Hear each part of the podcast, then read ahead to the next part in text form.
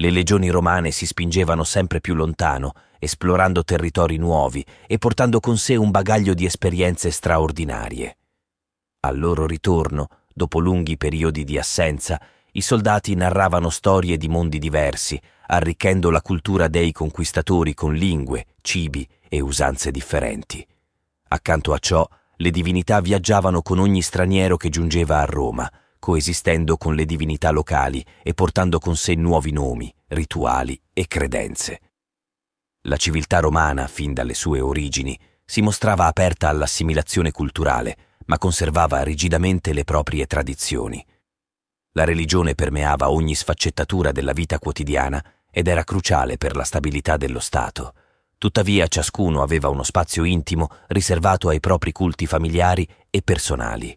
Lo Stato, pur conservatore, valutava con pragmatismo ogni nuovo culto, considerando la sua utilità per la vita pubblica.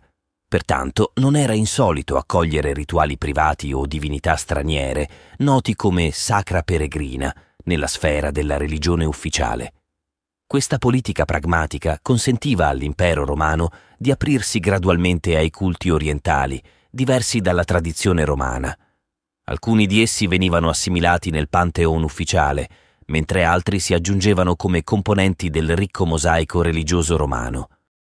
In passato, durante il Regno di Roma e l'avvento della Repubblica, l'espansione dell'urbe ha portato all'incontro con divinità provenienti dapprima dalle regioni sabine, successivamente dall'Etruria e infine dalla Grecia. Tuttavia, queste divinità erano in qualche modo riconoscibili, anche se con nomi diversi rispetto a quelli romani. La situazione si è radicalmente differenziata con l'introduzione di culti come quelli di Cibele, Mitra, Iside e Serapide, divinità che hanno trovato posto a Roma, diventando addirittura alcune delle più venerate dal popolo. Queste religioni erano principalmente di natura salvifica e misterica, mirando a soddisfare i bisogni mistici dell'individuo e a trasportare, in qualche modo, il politeismo pagano verso il monoteismo cristiano. Alcuni studiosi, tuttavia, esercitano cautela nel generalizzare, preferendo uno studio dettagliato caso per caso.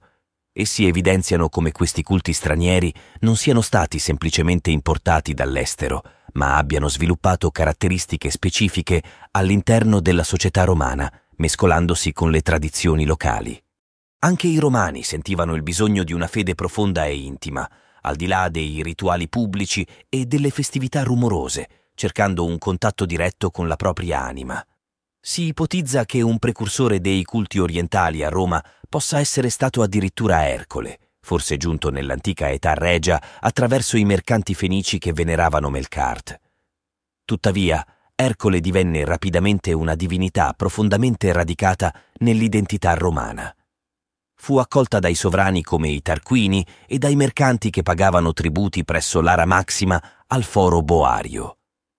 In questo caso, l'assimilazione di Ercole, legata sia all'Eracle greco che ad alcuni miti autoctoni come quello di Caco, portò persino alla perdita della memoria delle origini orientali dell'eroe divino, un destino condiviso da molte altre divinità greche durante il processo di assimilazione romana. Un esempio precoce e rappresentativo dell'importazione di divinità straniere a Roma è quello di Asclepio, noto anche come Esculapio. Già nel 291 a.C., la sua statua fu posta nell'isola Tiberina per sfruttare le sue competenze mediche, dopo aver ottenuto, attraverso vie diplomatiche, il permesso dalla città di Epidauro di portare la sua statua a Roma. Tuttavia, quando l'influenza romana si estese oltre il mare Egeo durante la tarda età repubblicana, le dinamiche cambiarono radicalmente. In realtà, per Roma, l'importante non era tanto chi o cosa venisse venerato, ma quanto quel culto potesse influire sul buon funzionamento e sul successo dello Stato e della società. Sebbene i culti dionisiaci, visti come portatori di disordine, fossero banditi, fu una sanzione ufficiale a introdurre in città uno dei culti apparentemente più distanti dalla mentalità romana, quello della Magna Mater Anatolica, Cibele. Il terreno per l'espansione di nuove religioni era stato preparato dalla crescita del popolo dei fedeli, stranieri di ogni genere, da schiavi a mercanti, ma anche cittadini romani in cerca di nuove risposte. Alla fine del III secolo a.C., durante l'invasione di Annibale in Italia, quando la città subiva sconfitte da nord a sud, si diffuse un gran numero di superstizioni straniere ed orientali, tanto che il Senato intervenne per reprimerle. Tuttavia, quando la pressione diventò insostenibile, i libri sibillini imposero alle autorità romane l'adozione del culto di Cibele dall'Anatolia, una dea frigia. Cibele, signora delle fiere e dea selvaggia che viaggiava su un carro trainato da leoni, regnava sulla regione di Troia, il che la rendeva più accettabile ai romani. Venerata sotto vari nomi, era rappresentata sia come un meteorite che come una roccia vulcanica, identificata nella celebre pietra nera proveniente dalla Turchia, dove si trovava anche la tomba di Attis. La commemorazione della morte e resurrezione di Attis, simbolo della rinascita della vegetazione ogni primavera, non costituiva un culto innocente. Il corteo dei sacerdoti di Cibele, noti come Galli, ubriachi di danza, suoni di flauti, cimbali e tamburelli, compivano azioni estreme, autolesionismo, mutilazioni e persino autoevirazioni per emulare Attis, un comportamento che i romani consideravano inaccettabile. Nonostante ciò, nel 205 a.C., dopo una pioggia di meteoriti, Cibele fu importata a Roma con tutti gli onori per ordine dei Decemviri Sacris Faciundis, i custodi dei libri sibillini e dei nuovi culti. Il suo tempio fu eretto sul Palatino, nel cuore sacro dell'urbe. I libri sibillini prospettavano che l'espulsione del nemico, Annibale, dall'Italia sarebbe stata possibile trasportando la dea madre da Pessinunte a Roma. E così avvenne. Ma questa storia svela una contraddizione. L'atteggiamento dell'aristocrazia romana, ben descritto da Cicerone e Varrone. Essi evidenziano la dicotomia fra il culto pubblico e solenne della Cibele statale, considerata dea madre di origine troiana, celebrata nei ludi megalesiaci organizzati dai magistrati dello Stato secondo le consuetudini romane, e i riti privati e più cruenti, celebrati dai sacerdoti stranieri quasi esclusivamente all'interno del Tempio, con limitazioni severe per i cittadini romani. Varrone, in particolare, esprime apertamente il suo orrore e condanna per quei riti estranei al contesto romano. Fondamentalmente Roma cercava di adottare da Cibele solo ciò che le risultava utile, tollerando con difficoltà il resto. Lo stesso atteggiamento di cautela si manifestò nei confronti delle divinità egizie, sebbene la loro sorte fosse diversa. Durante la tarda Repubblica e il Primo Impero, il culto delle divinità egizie non ottenne riconoscimento ufficiale dallo Stato, ma fu ampiamente diffuso fra i cittadini privati. A contribuire a questo successo vi erano diversi fattori. Uno di essi era sicuramente legato alle pratiche mediche offerte presso i templi di queste divinità egizie. Iside, nota per la sua immagine materna spesso raffigurata mentre allattava il figlio, rappresentava sia aspetti magici che legati alla maternità. Serapide, nato dalla fusione dei più antichi Osiride e Apis nel contesto dell'Egitto ellenistico, era considerato sia una divinità della fertilità che dell'aldilà. Queste divinità avevano già radici profonde nella regione della Campania quando, intorno al 70 a.C., furono introdotte a Roma dal console Quinto Cecilio Metello Pio, che fece erigere un tempio in loro onore. Tuttavia, sia il Senato che, in seguito, gli imperatori fecero ogni sforzo per reprimere il culto di Iside, imposero divieti, demolirono i templi della dea e allontanarono i suoi sacerdoti, cercando di contrastare la diffusione di queste pratiche religiose nell'urbe. Varrone ricorda vividamente la lotta fra i populares, desiderosi di venerare gli dei egizi accanto a Giove sul Campidoglio, e gli aristocratici che, nel 58 a.C., adottarono misure drastiche per eliminare gli altari eretti in onore degli egizi sulla rocca capitolina. La tensione cresceva con l'avvento dell'Egitto come base strategica per Marco Antonio e la regina Cleopatra, entrambi nemici di Augusto. Spinto dal desiderio di restaurare una Roma tradizionale, fra il 28 e il 21 a.C., Augusto bandì le divinità orientali dalla città. Nonostante la sconfitta di Antonio e Cleopatra, il culto di Iside persisteva, sebbene i suoi sacerdoti fossero ancora perseguitati sotto il regno dell'imperatore Tiberio. Successivamente, Caligola rese ufficiale il culto di Iside, mentre Vespasiano e la dinastia Flavia si presero cura del tempio a Campo Marzio. Le festività in onore di Iside divennero una presenza costante nel calendario romano, caratterizzate da vivaci cortei attraverso la città, con abiti colorati, strumenti musicali, giovani esuberanti mascherati e fanciulle adornate di corone di fiori. Apuleio sottolinea il carattere misterioso della religione isiaca, richiedendo un processo di iniziazione graduale. Questo aspetto iniziatico rappresentava una delle peculiarità fondamentali del culto di Mitra, una divinità indo-iranica originariamente associata al Sol Invictus, simbolo di luce. Responsabile della giustizia e della lealtà, il culto di Mitra si diffuse fra i soldati provenienti dall'Asia occidentale e dall'Anatolia, numerosi nell'esercito romano durante l'era imperiale.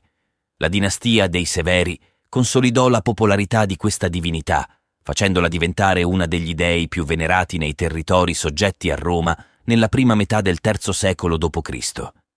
Il tema dell'immortalità dopo la morte costituiva un pilastro fondamentale di questo culto, che celebrava il dio Mitra come colui che dona la vita sacrificando il toro primordiale.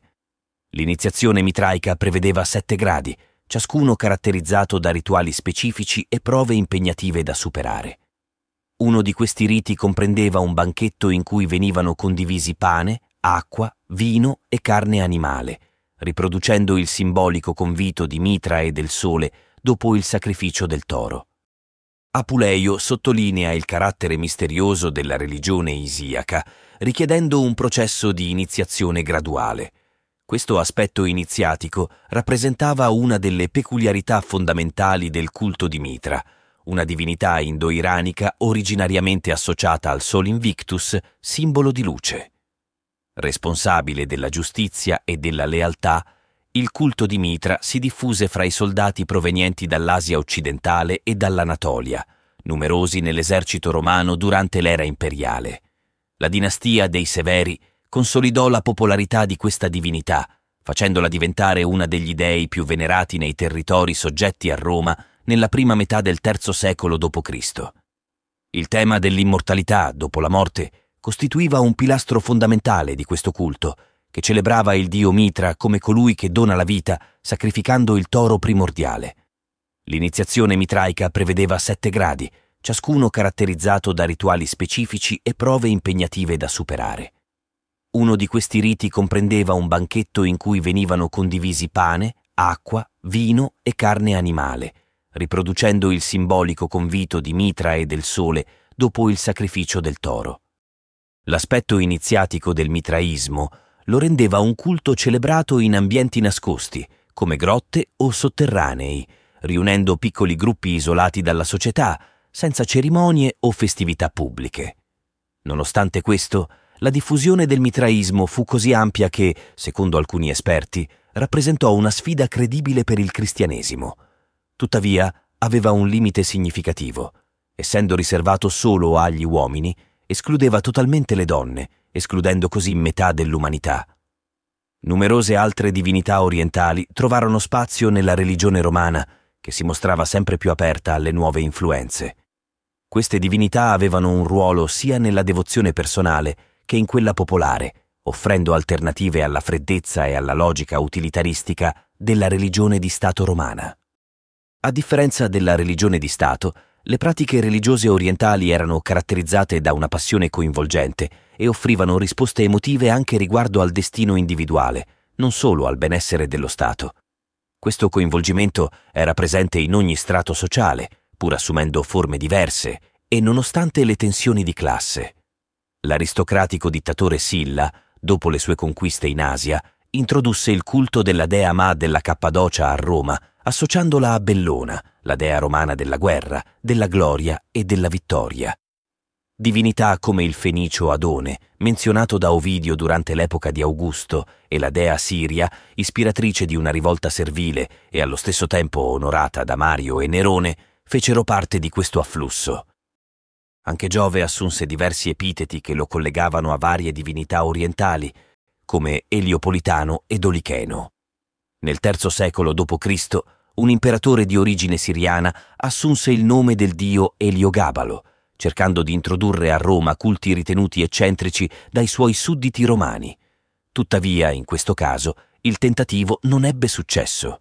Alla fine fu un'altra religione proveniente dall'Oriente a conquistare Roma e i suoi successori, il cristianesimo. Questa nuova religione mise fine alla proliferazione delle divinità pagane, imponendo insieme all'ebraismo e all'Islam il culto di un unico Dio.